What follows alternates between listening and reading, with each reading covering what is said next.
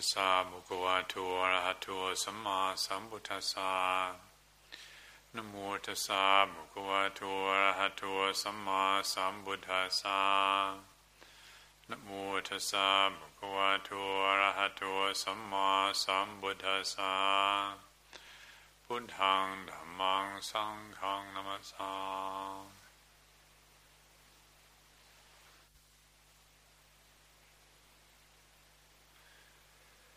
recently in conversation with one of the monks, I, I passed the comment that I thought meditation was highly overrated. And um, they looked at me with a shock on their face as if, you know, who am I living with? You know, the, the abbot of the monastery saying that meditation is highly overrated. And, and that is my view, but that doesn't mean to say that I don't think that meditation is very important. I do think meditation is very important, and it's how we approach it and how we view it that determines whether it's really going to work for us or not. And so, when I say that I think meditation is highly overrated, it's not it's not dissimilar from saying, you know, I think Tai Chi is highly overrated. You know, Tai Chi could be highly overrated. If we approach Tai Chi as a cure all, if you think that doing Tai Chi for an hour or two hours every day is going to cure all your problems, when in fact, maybe what you need to do is, is um, stop eating sugar. Uh, eat a lot of sugar and caffeine, you, your system's going to be way out of whack, and no amount of Tai Chi is going to bring you back to balance or some diet, you know, you say vegetarianism is highly overrated. One could say that. I think that, that could be the case. You know, somebody could be very committed vegetarian. I speak in praise of vegetarianism, but but if it's not an end in itself, if if what somebody really needs to do is is uh, look at the fact that they're angry about life, and I've met vegetarians who are who are uh, you know, ready to bash up people who eat meat. Go and whack somebody because they eat meat.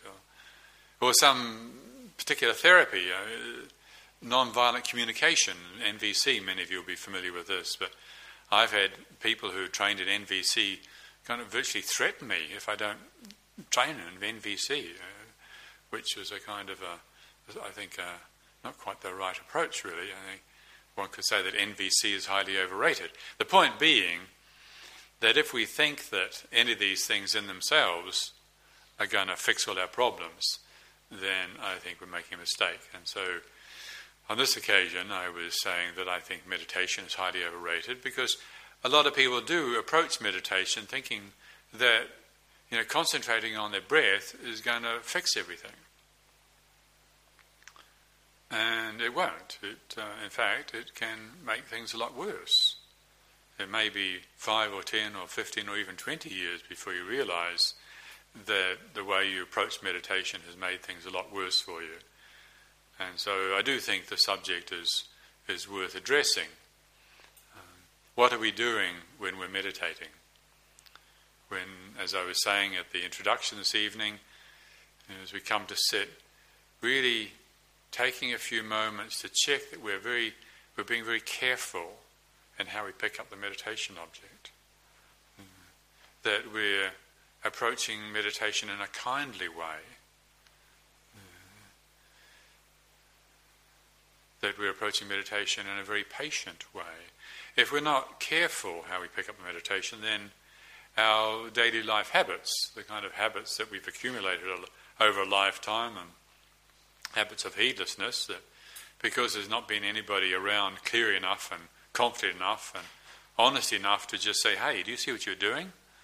You know, we let these habits accumulate. And I think this applies to all of us. Um, so we need to be very careful if we're going to pick up this very powerful tool, as I mentioned during the introduction to the meditation this evening. This is a very powerful tool. We're going into the hard wiring when we concentrate the mind, the heart and the mind become collected, one pointed. We're in a state actually of, of considerable vulnerability. And we want to take care how we go into that state, not be, not be too, uh, certainly not be heedless or careless about how we enter into it. Because even though we might be uh, clued up enough to be able to see gross greed, if there's gross greed in the mind, like we're sitting there, you know, spending all the time thinking about what you're going to cook tomorrow or what you're going to eat tomorrow, know, when you're supposed to be meditating, you say, well, that's, you know, probably not the best way to be spending your time in meditation if you're just really getting lost and thinking about cooking. Or if you're really dwelling on hateful thoughts and thoughts of resentment and you know, probably you know, we're all smart enough to to notice gross greed and aversion. But the Buddha didn't just talk about two poisons, he talked about three poisons. He didn't just talk about two distortions of mind, he talked about three distortions greed, aversion, and delusion. And all of these are very tricky, we're probably familiar with this, but the delusion one is super tricky. This is a super tricky distortion of mind because it's very difficult to see. I was thinking earlier today of a conversation that some of the Western monks had with Ajahn Chah many years ago. They're out walking with him outside the front of the monastery, and one of them, I think it was uh, Warapanyo, asked Ajahn Chah, he said, You know, with greed, we know what, what there is there, we know what to do with it. With anger, we know what there is there, we know what to do with it. But what about delusion? How can you recognize delusion? And Ajahn Chah answers straight back. He says, Delusion is not recognizing when there's greed and aversion. Delusion is when you don't know what's going on. And the bad news is, I'm sorry to tell you, is that we're all deluded. there's all sorts of stuff that we're carrying that we don't know about it. Now, I don't want to come on with some kind of story about original sin or you know any such story as that. That's not what we're talking about here. We're you know, Buddhists actually talk about original purity. Uh, consciousness is originally inherently pure. Uh, if we can clear all the defilements around what's what's what's always been there is uh, is pure and, and radiant and and has within it the wisdom and compassion that we're looking for. So we're not talking about delusion as being a, an ultimate fault, but we do need to be careful that we're not just because we can't see delusion that we're not deluded. Just because we can't see everything, you know, maybe we're sitting there peaceful and having a great time and and uh, think everything's just fine, and then a few weeks later, our whole world falls apart. A very dear friend of mine, the late Venerable Myokyoni, a Roshi in the uh, Rinzai tradition, um, some of you may have heard of, also known as Dr. Irmgard Schloegl. She used to teach, and uh, she was teaching Zen. She lived in Japan for 10 years, and one of the images she used to like sharing was that of a frog sitting on a lily pad, just sitting there happy, sunning itself on the lily pad. Bark, bark. Myokyoni could make great frog noises. what she didn't see was this great big grass snake coming up behind her, just ready to. And so it is with delusion. We can be very concentrated in meditation. We can be having great experiences. You know, that's one reason why meditation is so dangerous, is that you can, it doesn't take a lot of will. I mean, I was very willful when I started meditating, and I had some fascinating experiences. Tears of bliss, and just life is wonderful, amazing. And for a, a wee while, you know, once I left where I was staying, went back down to work in the city again, life fell apart big time. Just because we're concentrated, just because we're having an interesting meditation experience, doesn't mean to say that it's good for us. Doesn't mean to say that we're actually dealing with greed, aversion, and delusion. You know, these, the forces of delusion are, are very subtle and very hard to see, which is why there's not many people who manage to untangle the knots and, and free themselves from these forces. So, just because um, we think meditation is a good idea and maybe we've had some interesting experiences in meditation, it doesn't mean to say that it's taking us to wholeness. we need to be very careful about how we view meditation. You, you can take on macrobiotics and have some amazing transformations. You know, you can start feeling really healthy and full of energy. But so what? That doesn't mean to say that we're whole. We can start meditating and we can have some very interesting experiences, but that doesn't mean to say that we've dealt with the pockets of delusion. So the reason I'm raising this evening is not to scare everybody, not at all, rather to encourage us to be careful how we enter into meditation. Careful and caring about ourselves and about each other, because one of the best ways of dealing with the dangers of confronting delusion is depending on each other. That's uh, one. I think one of the reasons why the Buddha you know, talked about Kalyanamitta as being essential in the holy life. He didn't say it's just a good idea if you can come across it. Kalyanamitta or spiritual companions are essential. They're really important. And uh, yeah, one of the reasons is because if we're living with people or we're associating with people who see us, in other words, they see through our games, they see through the tricks we play, uh, that's a great blessing. That's really beneficial. We, we should seek such people out. And the Buddha encouraged us to seek such people out. They may not be the people you like, they may not necessarily be the people that you prefer to be with, but if they're honest and trustworthy and insightful and willing to hold up a mirror just at the moment when you're about to default to playing one of your games again, well, that's a great blessing. Something to really be treasured if we can recognize the dangers uh, inherent in, uh, in meditation and, and the, how the forces of delusion can actually be hiding there, lurking there without our noticing them, and then we start obviously become concerned. Well, how can I protect myself? How can I? What can I do about it? Well, this is one of the things we can do about it: is seek out like-minded friends, you know, people who who have uh, an affinity with our orientation and practice, our commitment to awakening. Find such people not to, and not to wait until things are getting really tough. It's like if you move to a new town and um, you're feeling healthy and everything's fine, do you wait until you get sick before you find a doctor? Well, I don't think that's a very good idea myself. I think when you move to a new town and what you do is you ask around. You say, which is the local GP who, who likes to listen to their clients and, and which GP has got a good reputation. And you do some research and then you go and you interview the GP and then you register with that GP. That, I think would be a wise approach. Not because you're sick, but because you're not sick, but one day you will get sick. And so we make preparation. And, and likewise, we don't wait until we're in a spiritual crisis. Well, it's not wise to.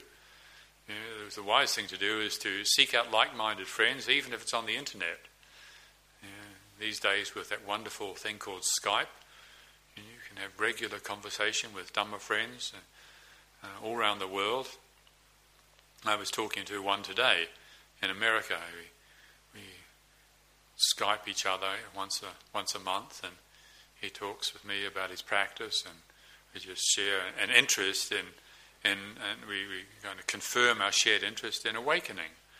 And that dialogue that takes place is a way of helping protect ourselves. You know, we protect ourselves from being caught up in delusion. And like one of the things he was telling me today was that he's realized that uh, the thing for him to do in meditation is just to try and stop judging. That's what he's going to do. From now on, he's not going to do any other meditation. He's just going to sit there for 15 minutes and stop judging. And I listened to him. I thought, well, that's you know that's going in the right direction. But I think there's a, a little twist to that. There's a little taint in there, and and, and pointed out to him, well, judging has got a, an important function uh, to be able to discern or discriminate between what is wholesome and unwholesome, safe, not safe, when it's appropriate to be vulnerable, when it's not appropriate to be vulnerable. That discerning, discriminating, judging mind is actually very important to us. We don't want to, you know, we don't want to get rid of that. In fact, we, we really want to cultivate that. But in his case, clearly it was a compulsive judging tendency that he was wanting to address. He said, whatever I do, if I try to develop my posture, so you know, even if posture is good, well, I, you know, I'm getting off on feeling good about my posture. Then when posture is not good, I'm getting all critical about my posture being not good. So he's come to recognizing that, and I think quite rightly so, that as a very early stage of practice, we want to be able to get a handle on the judging mind. And but the habit, which I would say the forces of delusion in his case, was, you know, tainting his good aspiration. He wanted to address the issue of having a compulsive judging mind, yes, but he was actually trying too hard. He was going to try and stop judging. So, as the conversation went along, we ended up with actually what he's going to do is spend 15 minutes getting interested in the judging mind. Just interested in the reality of the judging mind. And so when judging, you know, you sit there doing nothing, and then uh, a voice comes up and just says, You're wasting your time.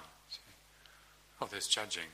Oh, judging mind. Oh, right, I'm judging. I shouldn't be judging. Oh, what's that? Yeah, judging the judging mind. We keep falling back, falling back into another level of awareness until you get to the point where you can start to feel you don't have to judge the judging mind that picking and choosing, taking sides tendency of the mind is not ultimate. It's an activity that's become chronic, you know, to the point of becoming an addiction.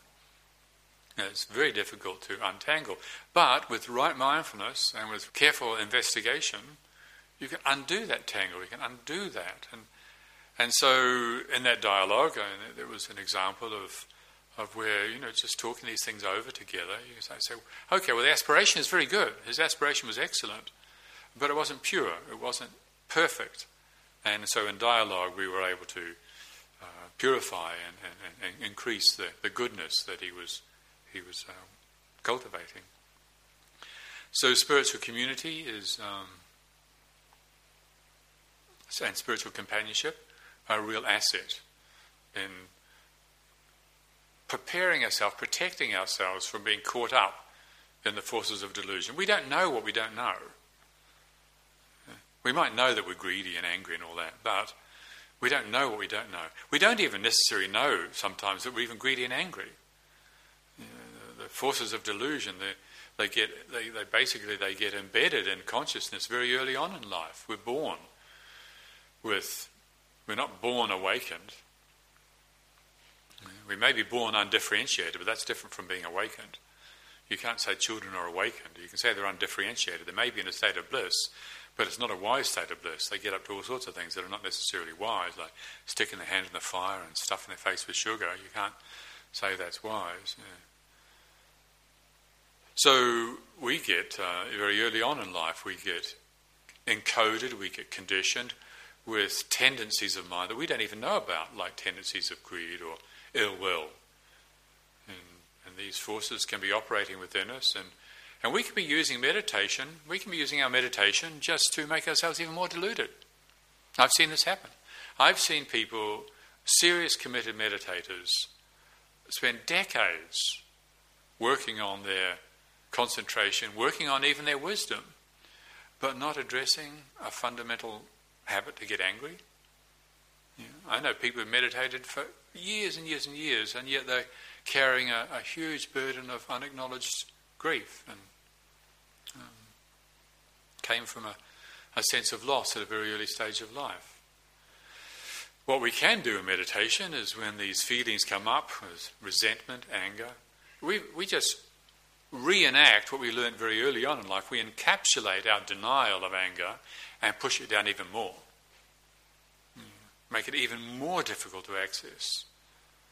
You know, we can take our sadness and our morbidity and coat it.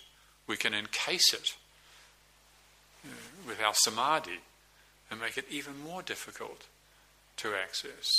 Now, this is not, I should add, what the Buddha was encouraging. It's not the Buddha was giving bad teachings. The Buddha was talking about mindfulness. You know, okay, he did talk about concentration. He did talk about bliss. But prior to the, the concentration and the bliss, he talked about the mindfulness. You know, the mindfulness is the primary condition that if we haven't got mindfulness, then even if we've got bliss, and we've got great samadhi, we're leaving ourselves very vulnerable. Hmm. And so, um, one of the benefits of again of spiritual community, spiritual companionship, is some of these deeply encased, locked in habitual tendencies that we maybe we brought in with them from previous life. You know, maybe we picked them up from our parents. And if you live with parents who are fighting or guilt-ridden or full of grief, you can you just pick up the stuff. You know, just pick up the energy, and you can you can think that being angry is normal. In fact, I did for many years. I've been a monk for many years before I just realized I was angry. I thought there's something wrong with the abbot of the monastery. well, there might have been a few things wrong with the abbot of the monastery, but actually, what I was adding to it wasn't helpful. I was just angry at him, very angry at him. But it was great to realize that. It took me many years, unfortunately, to get there, to realize that I was just angry. But when I realized I was angry, I stopped feeling depressed. Yeah. Depression, you know, sometimes depression can, you come across depression in meditation you think, oh, this is a disaster. You realize that you've been depressed for many years. No not necessarily. Depression can be perfectly functional. Denying anger can be the appropriate thing to do. Denying sadness can be appropriate thing to do. Uh, if you've been subjected to unfortunate, painful experiences early on in life, and the, the pain and the rage and the, the sorrow, the grief, the dukkha can be too much to bear for a little being. And so to put a cap on it and hold it down, encase it like a spider just spins a web around its fly that it just caught, it's going to digest it later. That can be perfectly appropriate. That can be perfectly suitable. And then you come across meditation and you start realizing how depressed you are. You don't have to judge depression. We don't say there's anything wrong with depression. If we have non judgmental here and now whole body mind awareness, we say, oh, right, there's depression. You know, this is what depression feels like. We don't have to take sides against depression. And what we can be doing in that process of developing that kind of awareness, that receptive awareness, we start find we can develop these other really essential qualities like kindness, like patience, like energy. When we have a sufficient amount of these qualities of kindness, of patience, of focus, of energy, all controlled or held in balance by mindfulness, then quite naturally, and I do think it happens quite naturally, we discover quite spontaneously we don't have to be depressed anymore. Now we can be angry. We can be sad. Not become angry or become sad, that's different. Becoming angry or becoming sad is when you get caught up in it and you start acting out on it. And I am angry and I am sad. That's, that's becoming. And in that case, you know, maybe one needs a therapist. You know, but from the spiritual, spiritual perspective, to be angry or to feel anger or to feel sadness or to feel fear if that's what's present, that's fine. That's what's called for. From a perspective of mindfulness, we know it. It's like this, it's just so. And from that point, maybe our meditation takes a, a different tack. Instead of our meditation be concentrating on the breath and an interest in having a, an, and some sort of special experience, our meditation is more a matter of, of applying the, or rekindling uh, or, or quickening the memory that this is just so, the perception, this is just so, anger is just so, fear is just so. Now, it can take us a very long time to get there. Maybe we will never get there. But certainly, if we approach meditation in this sort of careful approach, we will make inroads. We'll start to feel like actually, this is what it means to grow up. This is what it means to grow up. I was talking with a good friend recently about being 60, or in fact, he's over 60, and we were agreeing that basically we both have a feeling that, well, just starting to feel like grown up now. And kind of late starter, really, from one perspective. But from another perspective, I don't think that's the case. I think many of us arrive at meditation with all sorts of naive, idealistic, deluded ideas about what we're going to get out of meditation. And we think because we can have a little moment of bliss or a little momentary experience of peace, that that's going to solve all our problems. It's not. You, know, you need to be much more careful to come back when the time is right to maybe let go of concentrating on the breath, maybe let go of trying to have another insight or another interesting experience, and see can I receive myself as a whole body mind experience in this moment without any judgment. Yes, there is anger. Can we have anger as, can we see that anger is just so? Anger is like this it's hot, it's like fire. But do we have to get burnt by fire? No. Children get burnt by fire because they're not wise. They haven't been educated yet. They don't know. They don't have a conscious relationship with fire. They don't have an informed, conscious relationship with fire. We don't have an informed, conscious relationship with something like anger. And so we keep grabbing it, we keep identifying with it. And it's understandable because we probably got conditioned very early on in life like that. All sorts of collective opinions that society comes up with about having certain experiences, certain moods, certain feelings. We're not allowed to have them, or they're too threatening to have them. If they're too intense, we feel like we're going to be taken over by them. That's perfectly understandable. But when we come across the path of inner inquiry, and we start to exercise mindfulness, we start to potentize consciousness with concentration, then we need to be very, very careful about how we approach these experiences. Sometimes we have denied energy, denied anger, denied fear, denied sorrow for so long that it's become distorted. And that's what does tend to happen with denied energy. If you deny energy, push it down for long enough, the chances are it'll come out in some form of extreme or some twisted expression.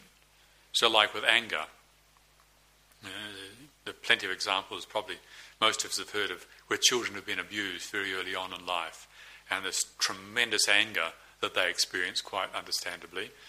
They don't know how to live through it with awareness and to drop it, but they bottle it up they push it down and push it down, and then once they reach adolescence and, and adulthood, it becomes too much to handle, and then they start to act out in pathological ways. And, and then society just slaps them in jail and just condemns them and says they're a failure. Well, that's not necessarily always the wisest approach to deal with denied energy.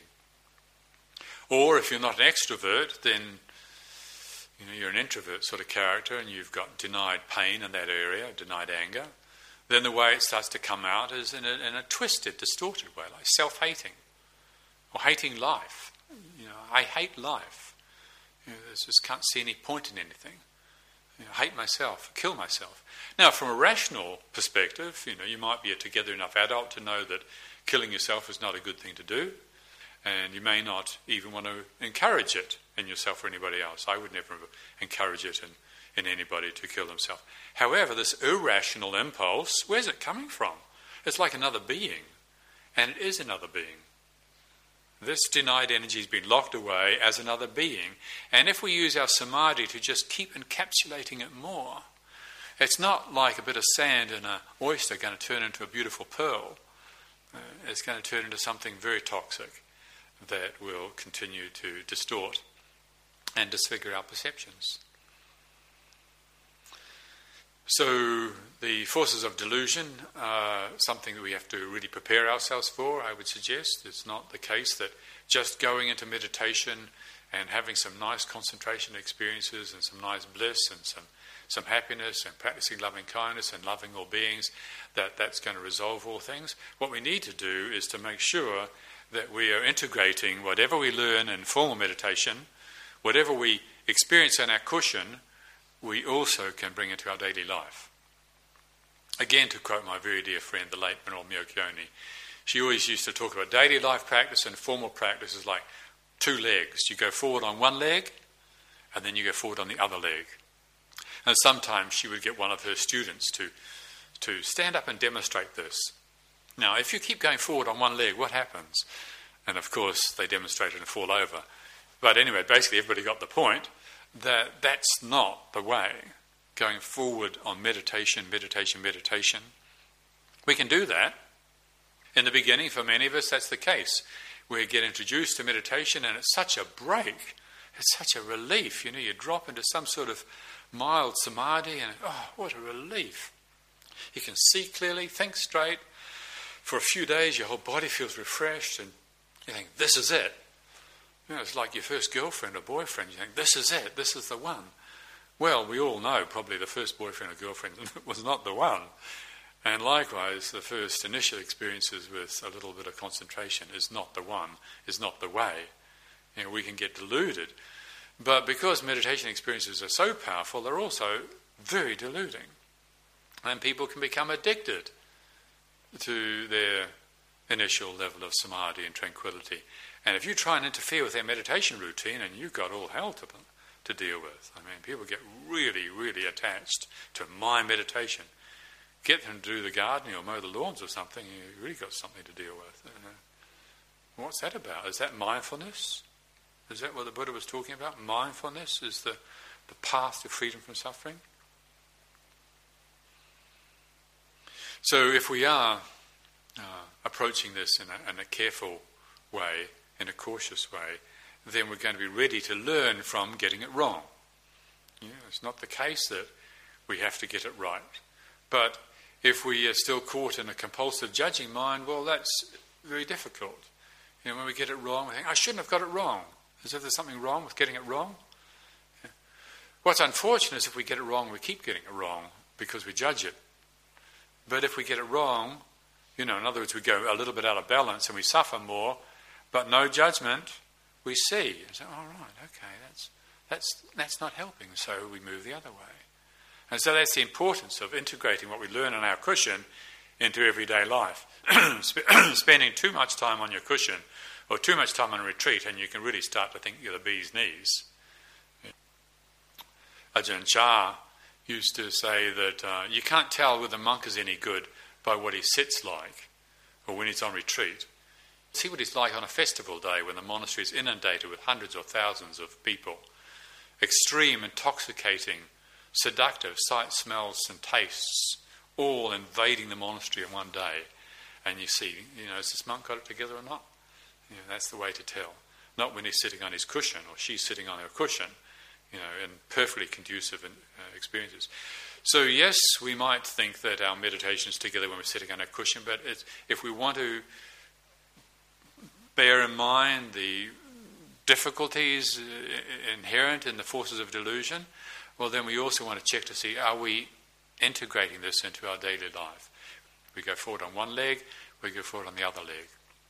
And this way, hopefully, we will find that we will proceed with a sense of balance. And if we're balanced, then we can pick up speed. Then we can really give some emphasis to meditation. Then we'll know how to deepen at what time, with what degree of intensity.